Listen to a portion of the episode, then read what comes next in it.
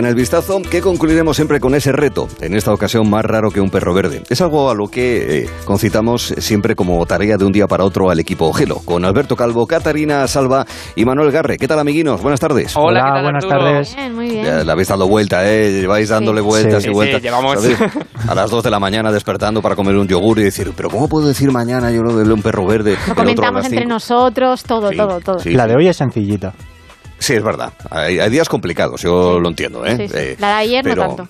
No, la no. de ayer no tanto, la de ayer era dificililla, sí, Sí. la verdad es que hay que darle una vueltina a aquello, pero lo de más raro que un perro verde, lo de ayer era eso de, en fin, que le dimos la vuelta al saludo, de hola criaturitas del Señor y yo que me alegro, sí, otra manera distinta de salud, pero bueno, yo creo que estuvimos bien, bien Sí, surtidos. Sí, ¿eh? sí, sí. Sí. Ofrecimos, lustre. ofrecimos posibilidades. Sí. Sí, así es. Pues a ver qué se nos ha ocurrido, o escurrido, hablo por mí, cuando eh, expongamos lo de más raro que un perro verde. Vamos a empezar a viajar, amiguitos. Sí, sí, sí, sí, sí. Escuchamos un furin, que es esta campanita japonesa tan mona de cristal y que se suele poner mucho en el verano, con lo cual imagino que empezarán ya a quitarla.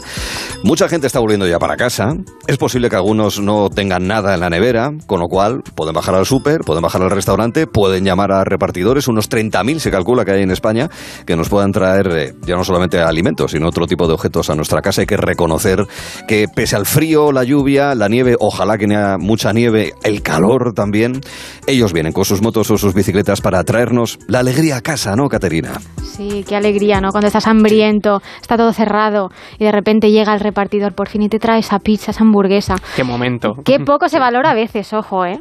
Aunque también hay que pensar en esa gente que vive en sitios un poco más inaccesibles en España, que lo tiene más complicado, eso de que les traigan comida a domicilio por reparto. Por ejemplo, imaginaos que vives en una colina alejado del último pueblo de la sierra de no sé qué sitio, Qué guay, qué frío hace qué aquí, frío hace, hay viento, hay, Sí, hay Os ventisca, pon- nos ¿eh? ponemos en situación y te tienen que traer una pizza, pero seguramente no encuentres empresa que te la traiga. Las cosas como son, en España sería complicado. ¿Quién es el guapo o la guapa que subiría, por ejemplo, 3.776,24 metros Madre mía. para entregar a alguien comida? Lo normal ahí es tener un buen horno de estos de piedra. te la haces tú. Claro. Es que Te- te encima lo llevas. encima te lo llevas, claro, te, te llevas el horno. Y encima seguro que te pondrían una reseña de que está fría, porque claro, tardan en llevar... o sea, Claro. que- no, fatal. Ah, horrible, horrible. buena. ¿Y la propina qué es? Luego sería un churro la propina. Gente malvada. Sí, sí, sí, sí. Pero si os encontráis a 3.000 metros de altitud y os entra el hambre, os puede apetecer una pizza, quizá un poco de sushi, Sí, un poco de habitual. oxígeno, algo para el mal de altura, yo qué sé, cositas. Yo, yo subo el mulaceno, el teide y es lo que me pasa. Pues ¿sabes? oye, pues oye, te traigo la solución porque entonces tienes a Umanami Futoshi, que es vuestro hombre. Superman, Superman, Superman, Superman, no es Superman. Umanami no es Superman porque va andando, ni tampoco Chuck Norris, pero podría serlo. Claro, pasa que el territorio de acción de Umanami no es España, nos pilla un poquito, un poquito más lejos. Pero para repartos en todo lo que es la zona del monte Fuji de Japón, Unamami nos queda estupendamente 24/7, está disponible, ¿vale? Os cuento con esta música ambiental cómo me he enterado yo y medio Twitter de los repartos que hace este señor. A ver. Resulta que hace unos días eh, el usuario, un, un nombre un poco indescifrable, Fatman Airsoft, ¿vale? Lo he dicho de aquella manera, pero bueno, se hacía súper viral compartiendo la foto de un repartidor que estaba de espaldas y que iba cargado con la típica mochila cuadrada de una súper conocida cadena de pizzas de comida rápida. Sí. Y también llevaba la chaqueta de la empresa, o sea, llevaba todo el look. En un paisaje bastante insólito, porque el señor estaba haciendo senderismo, montañismo, pasando al lado de, de otros montañistas que estaban súper equipados y de fondo había muchísimas nubes porque estaba en el monte Fuji, a una altura Ah, más que considerable. Pues sí. Bien. ¿Qué pasa? Que ese tweet llegó a los 306.000 likes en pocos días y la gente flipaba de ver ahí a alguien que estaba repartiendo. Sí. Y el mensaje del- de la que acompañaba la foto decía, ayer escalé el monte Fuji. Algunas personas se ve que pidieron pizza, en este Hmm. caso de la marca, de la cadena de, de Sí, comida de una rápida. pizzería, bien. Exacto. Y decía al usuario que lo compartía que estaba flipando. Luego se hizo viral otro tuit, otro tuit en español que añadía a esta foto misma. El repartidor hizo seis horas para subir a la cima del monte Fuji. Por Dios. Que ya os he dicho Es que es japonés. Sí, Es es japonés, japonés. Los japoneses son así. A prueba de bombas, ¿verdad?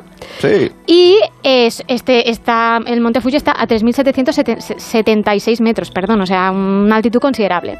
Sí. Y decía este señor, este mensaje mensaje en castellano. El precio de la pizza eran 27,5 dólares, un poco cara la pizza, mientras que la entrega ascendió a 291 dólares. O sea, un poquito, un poquito más de No te sale propinilla. muy rentable, No ¿eh? te Yo creo. La verdad que no. Bueno, Bueno, a precio ver. de menú degustación de restaurante de Sí. alta gama, ¿eh? Oye, Sí, sí, sí. y además no te cobran la, la bajada, que luego también sois, son Ah, seis podría Claro, euros. ser. claro, es verdad, es un verdad. Que, detalle. oye, que al final va a ser un chollo. Si te apetece pizza, hay que pensárselo. Y vosotros diréis, ¿cuánta fidelidad, verdad?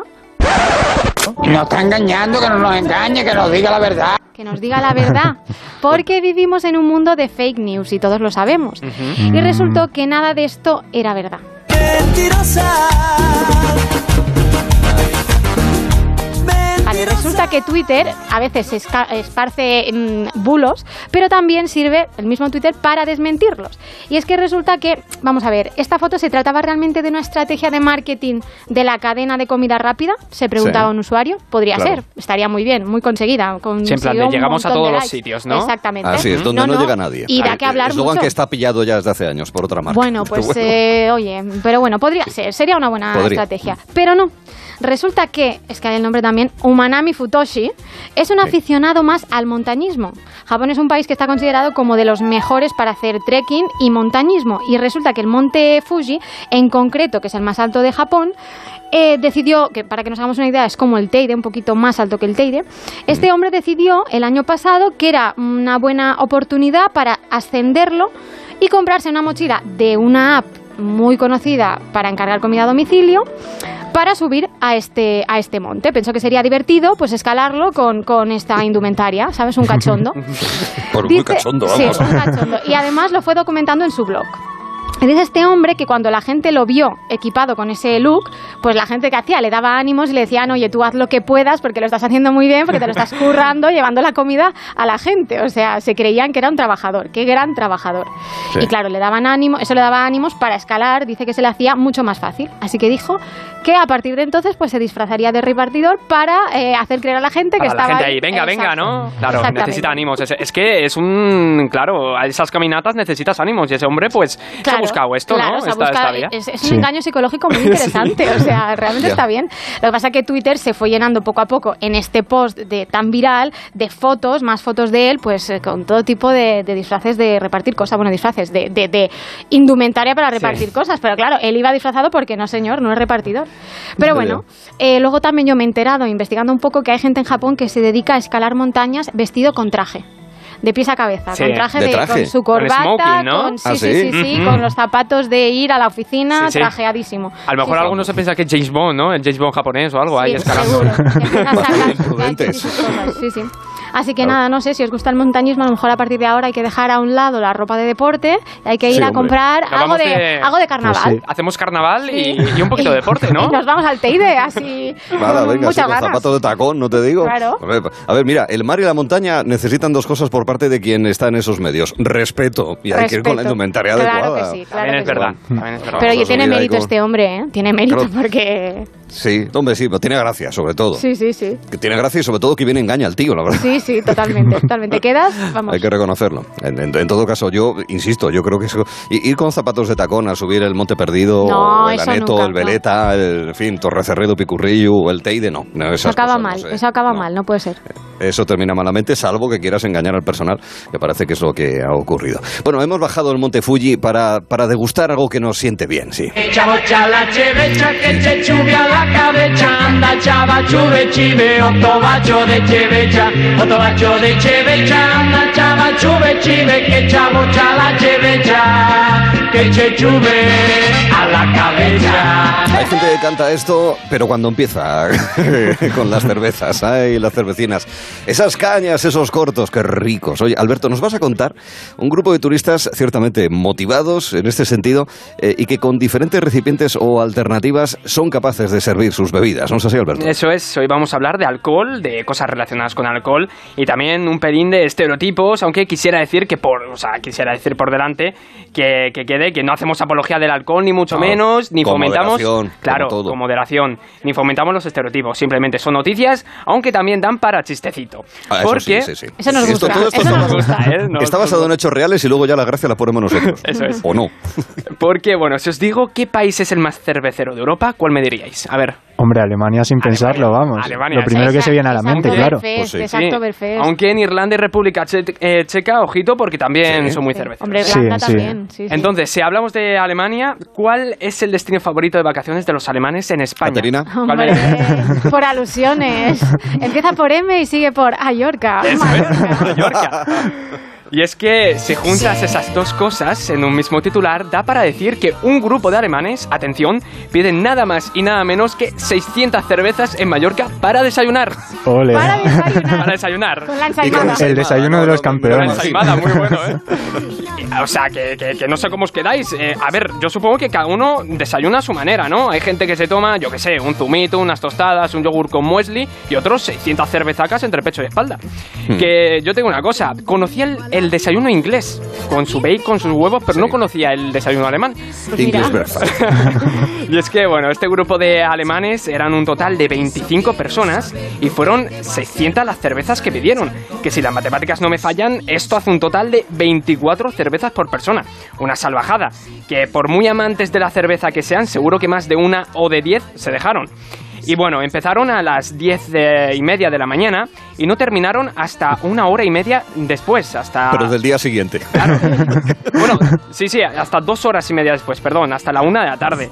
Y claro, Pero pedirse... luego más, luego más, seguro. Claro, luego pedirse 600 cervezas por los jajas es gracioso, pero más gracioso es cuando te llega la factura de esas cervecitas. Claro, ¿sabéis cuánto les A ver. Costó? 1.260 eurazos. Madre Nada, mía. Casi nada. Les, les viene muy bien, Sí. nada, caña. Caña, mira, justamente, caña, toma. Caña aquí, caña aquí. Y es que, bueno, Caña, dale caña. Por lo, por lo visto, este grupo es reincidente y ya en 2019 quisieron pedir 400 cervezas, pero no fue posible porque el bar no daba para tanto, pero quisieron batir su récord y el bar esta vez sí tenía ahí los pasos suficientes para semejante locura y para el resto de, de mesas. Así, así que fue la cosa así y quería comentaros también otra cosita relacionada con esto. Y es que cuando te quedas sin vasos, ¿no? Que es lo que ha pasado en este bar, pero bueno, eh, hay que ingeniárselas para servir la, la bebida. Esto pasó en un bar del Hospitalet de Llobregat, este es otro caso, y así lo compartió un tuitero llamado Víctor en su cuenta, porque resulta que pidieron un cubata y el bar en cuestión no tenía vasos de plástico. Pero ojo, sí tenían tuppers de plástico. ¿Y qué hicieron? Efectivamente, Me temo lo peor. ahí les echaron todo el tupper, los hielos y la bebida. Y un A deta- problemas soluciones, Claro, claro, claro. que sí. Y un, deta- un- un detallazo, ojo, le hicieron una abertura en el tupper para meter la pajita. Muy y bien. arreglado. Y Víctor comentó en plan de, de WhatsApp que, que poco se habla del I más D del, del barrio, ¿eh? Que ante problemas Sí, soluciones. sí, sí, Sí. sí, sí. Bueno, los chicos se lo tomaron con humor y los del bar del Hospitalet también. Y otros usuarios de Twitter compartieron otras formas en las que les daban las, las bebidas. Y me llamó la atención la que compartió una tuitera, porque, bueno, en España ya sabéis que está prohibido beber por la calle, pero parece ser que no en China. O sí, a ver, no me quiero pillar los dedos, pero está muy lejos. Bueno, pero... China, China o en algún pueblo. No, no, no, en China, en China. Pero una tuitera, eh, que debe ser de, de allí, compartió cómo te ponen la cerveza para, lle- para llevar en China. Y es nada más y nada menos que en una bolsa de plástico y una pajita. Pues eso yo lo he visto en España, ¿eh? ¿Sí? Eso yo ¿Ah, lo he sí? visto Pues a en mí- bodas y tal, os lo, os lo prometo. Pues sí, a sí. mí me ha flipado porque pareces en plan como la niña de Nemo que llevaba Ya, el pececillo, raro. Pues Sí, es verdad. Claro. Así que... cuando, era, cuando era crío, las bolsas de leche, eso sí. eh, Claro, sí, también. que- que- pero vamos, eso no.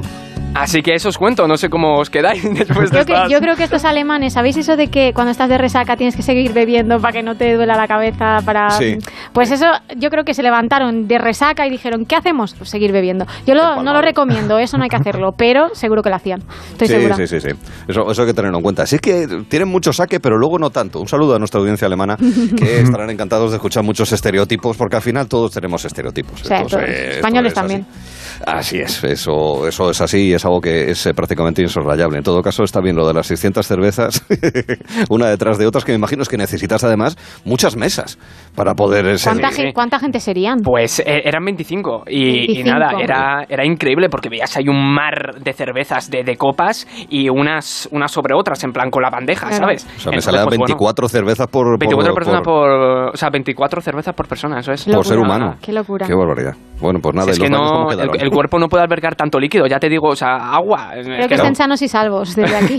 Sí, pues, Luego, yo- lo- sí, luego decía que continuaron la fiesta hasta las 6 de la mañana. Claro, Normal. Claro. y el avión de vuelta también, muy Sí, sí. posiblemente. Pero bueno, desde aquí no, no, no hacemos No, apología del, del alcohol ni nada. En absoluto, en absoluto, pero nos alegramos mucho porque, oye, no deja de ser consumo para las cervezas y los eh, que hay mucha gente que vive de, de eso. Pues sí, Obviamente, pues sí. pues también eso forma parte de la hostelería, señoras y señores. ¿Os acordáis de una serie que se llamaba Sexo en Nueva York? Sí. Bueno, no estamos en el choque de generaciones, pero vamos camino de tener choque de generaciones Sí. esta misma tarde. ¿Pero os acordáis de una serie que se llamaba Sexo en Nueva York? Sí, hay Sí, sí, la también tenemos en mente, sí. sí. Sí, sí, sí. Bueno, pues eh, luego os haré alguna pregunta para que yo vayáis entonando, escuchar la cabecera, sí. Se habla mucho de sexo en Nueva York, pero en realidad lo que queremos es sexo en la radio. Sí, sí, sí, sí. En fin, representaciones sexuales que han estado presentes desde tiempos inmemoriales. No hay más que ver, por ejemplo, las reproducciones, sobre todo de vulvas, en este caso, en pinturas rupestres eh, repartidas por doquier. El ser humano, por naturaleza, pues hace ese tipo de representaciones.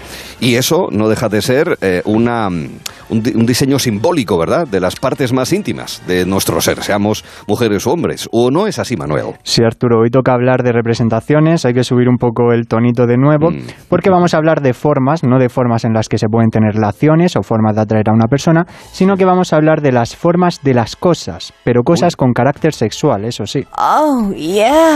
Para ello, Te pone la chiquilla el tema, bien. sí. Para ello nos vamos a Córdoba, donde en un yacimiento, el de Liguerón, en Nueva Cartella, han descubierto, tallado en piedra, un pene de casi medio metro, uno de los más grandes que se contemplan hasta ahora en estos yacimientos, un descubrimiento que sin duda puede cambiar el devenir de la arqueología moderna, ¿no? Y según ¿No los... sería, ¿No sería parte del encofrado o algo para apuntalar el edificio? Se, se ve bastante bien, la verdad, en imágenes. Y según los historiadores, en la época clásica era frecuente colocar estos símbolos en las fachadas de las casas sirviendo de amuletos que simbolizaban virilidad. Y esto no ha cambiado, sigue estando muy presente actualmente, ya no están en las fachadas, eso sí, pero los puedes encontrar en el cristal de tu coche cuando te levantas para cogerlo e ir a trabajar, que seguro que todos tenemos en mente algún momento, en los ¿Pero ¿Qué cosas pupitres... te pasan a ti, Manuel, tan raras? ¿No te ha pasado a ti, Arturo, eso? Nunca te han hecho un dibujo en el cristal del No te has coche? levantado y con el vaho ahí, no, no te has dibuja- no, no has visto ahí pinturas rupestres extrañas. tiene el coche sucísimo y, Claro. y le Claro. pones el limpia lo guarro y eso también de regalo. Claro. Muy El típico. coche Eso que te siempre llevas, está muy limpio. Ah, claro. También en los pupitres traseros de un instituto se puede ver. En algunos simpáticos grafitis también por ahí que te encuentras Sí. por la calle. Inevitable. Pasa mucho también en el asfalto en la vuelta ciclista. En la vuelta ciclista siempre hay algún Sí. gracioso que te pone ahí una figurita para que se vea Sí, desde es el verdad. helicóptero. Gente muy creativa. Y ya que me he puesto a hablar pues de formas fálicas, me ha recordado a una, esta vez natural, que se dio hace unos meses en Camboya. Allí un grupo de tres chicas se fotografiaron en un campo pues lleno de las conocidas plantas del pene. En unas Camboya, plantas unas plantas que eran de forma cilíndrica, alargada, carnívoras, con fluido en su interior. Bueno. Y con fluido en su interior también. Las chicas se lo estaban pasando bomba, claro, las arrancaban. Las arrancaban, las enseñaban a cámara y ya pues lo que pudo venir después, si se las llevaron a casa o no, yo lo desconozco. Y es que igual padecían pues una filia, una que no mencionó ayer Caterina, que se llama A la ver, a ver. dendrofilia. No sé si la Dendrofilia. conocéis, ¿no? No. Pues es esa No filia pues os lo cuento, es la filia en la que, bueno, tú vas paseando por el campo y de repente ves un sauce, pero ¿qué sauce? Con esas curvas, Dios. Vaya tronco, ¿no? sauces. vaya tronco. esas hojas alicaídas que forman una melena que ondea con el viento y decides, pues, lanzarte al árbol porque estás como el pico de una plancha, que decía ayer Caterina. Es la Y- frase del año, amigos, por lo menos sí, del verano. Me encanta. Y pues en eso consiste la dendrofilia, la atracción Yo por cada cual... cada vez que vaya a planchar voy a tener un problema muy serio. Qué gran frase. La atracción por cualquier tipo de planta o vegetal. O sea, para esas personas vivir en Camboya puede ser un auténtico martirio. ¿Pero se, se enrollan con plantas o simplemente las ven y dicen, ay, Sí, las ven y ay, dicen, yo pues a lo mejor, caliente, uy, voy, calor"? voy a frotarme aquí un poco en el tronco. Por favor. Oye, bueno, no, Manuel, hay gente así. dentro, de un mo- dentro momento que ya sabes que nos damos eh, una vuelta por un jardín de cactus, que creo que es muy estimulante. no os frotéis en un cactus, por favor. Gracias. Pues claro, este tipo de personas en Camboya con estas plantas, pues, claro, fíjate. Pero ahora entiendo todo eso, po- por eso Camboya rima bon- Bueno, vamos a seguir. Eh, las plantas de las que hablo están en peligro de extinción y puede que seas a- avisado por el Ministerio de Medio Ambiente si las utilizas para hacer cositas pues que no se deben, Sí. ¿verdad?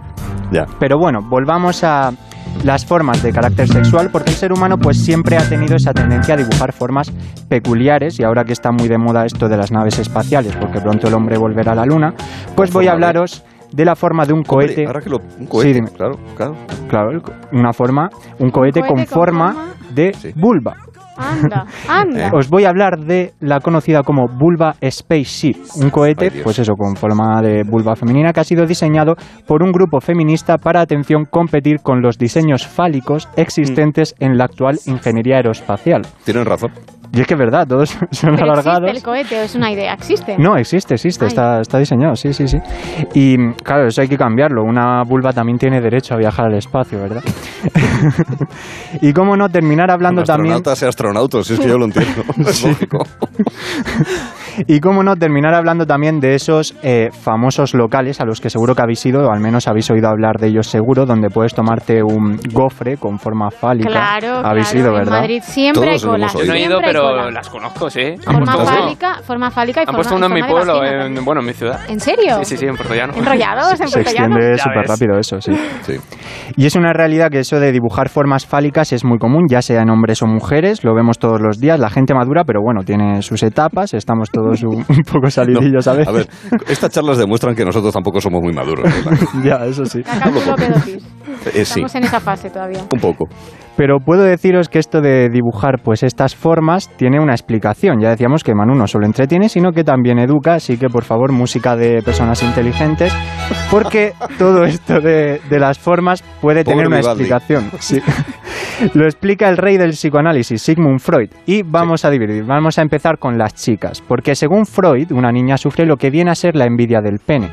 El, de- descubrimiento de que no posee un pene suscitaría la envidia de este, al tiempo que qué provoca. envidia, qué envidia. Bueno, tú no te das cuenta, pero puede que Yo sí, la hayas tenido. Se- según Freud, es tu subconsciente, Caterina. Ojo que luego vendremos Claro. nosotros. Tú tranquila que Vale. luego nos toca a nosotros. Bueno, pues esto provocaría sentimientos de rabia y animadversión contra la madre por no haberle dado uno, Por favor. como lo estáis turbio, escuchando. Qué turbio es todo Sí, sí. esto. Y de ahí pues su interés por dibujar formas fálicas en determinadas etapas de su vida. Y también se explica aquí el complejo de Edipo, ¿no? que todos conocéis. Bueno, obviamente esto contado de manera superficial. Luego Freud Claro, lo claro. desarrollaba de una manera más Hombre, profunda. por supuesto, su teoría era más profunda. Así Y ahora vamos con los chicos, porque según Freud, un niño sufre lo que se llama el complejo de castración. Siente Claro. la amenaza de ser castrado al ver que la madre no posee, pues, pues eso, ¿no? Y, y de ahí la representación, pues, como una forma de mostrar poder, ¿no? De yo tengo esto y no me lo van a quitar, ¿sabes? Que- Pues, pues así como lo No estáis tienes. escuchando, exacto. ¿Ves, Caterina, cómo vea para todos? Sí, Claro. sí, lo veo, lo veo. Aquí, en fin, siempre hay leñazos para todo el mundo. Aquí unos u otros, de alguna Como manera. tiene que ser, oye. Claro, hombre, si sea por presencia o por ausencia, pues al final todo esto funciona de esta manera. Bueno, pues nada, queridos amigos, el vistazo después de este recorrido. eh, estoy pensando ahora mismo, eh, se lo tendría que haber planteado los amigos, nuestros egiptólogos de guardia, si los obeliscos, ¿verdad? También tenían algún Sí. tipo de... Seguro que también. Y los hay muy altos, por cierto. Los hay muy largos, sí, es sí, que vayas donde vayas, algo ves y lo piensas. O sea, Sí, eso es así. verdad. Pero es que eso, como decía Resines, es la mirada sucia. Claro, Claro. La mirada sucia. Es la mirada Es sucia. el ojo del que Creo- lo mira. Así es, que es que lo vemos todo y joder, ¿quién, uy, perdón, ¿quién iba a pensar, perdón, perdón, es, que, es el guionista, que es que, que, ¿quién iba a pensar, por ejemplo, que cuando uno coge una plancha, mira el pico Claro.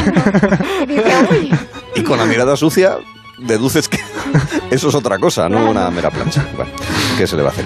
Eh, Alberto, te temo mañana, de verdad, te tengo miedo mañana. No sé, no pues sé si todavía tengo que buscar tema, pero bueno, a ver, Sí, uf. a ver, a ver qué Ah, encuentro por ahí. Tienes ¿eh? que buscar. Tenemos las expectativas muy altas. ¿eh? A ver, a ver, relajado, pero se intentará, se intentará. Ah, sutil, será muy sutil, Alberto. sí, yo sí, lo sí, veo. como siempre. Tan ¿no? altas, a ver, a ver cómo lo elevas, eh, Alberto.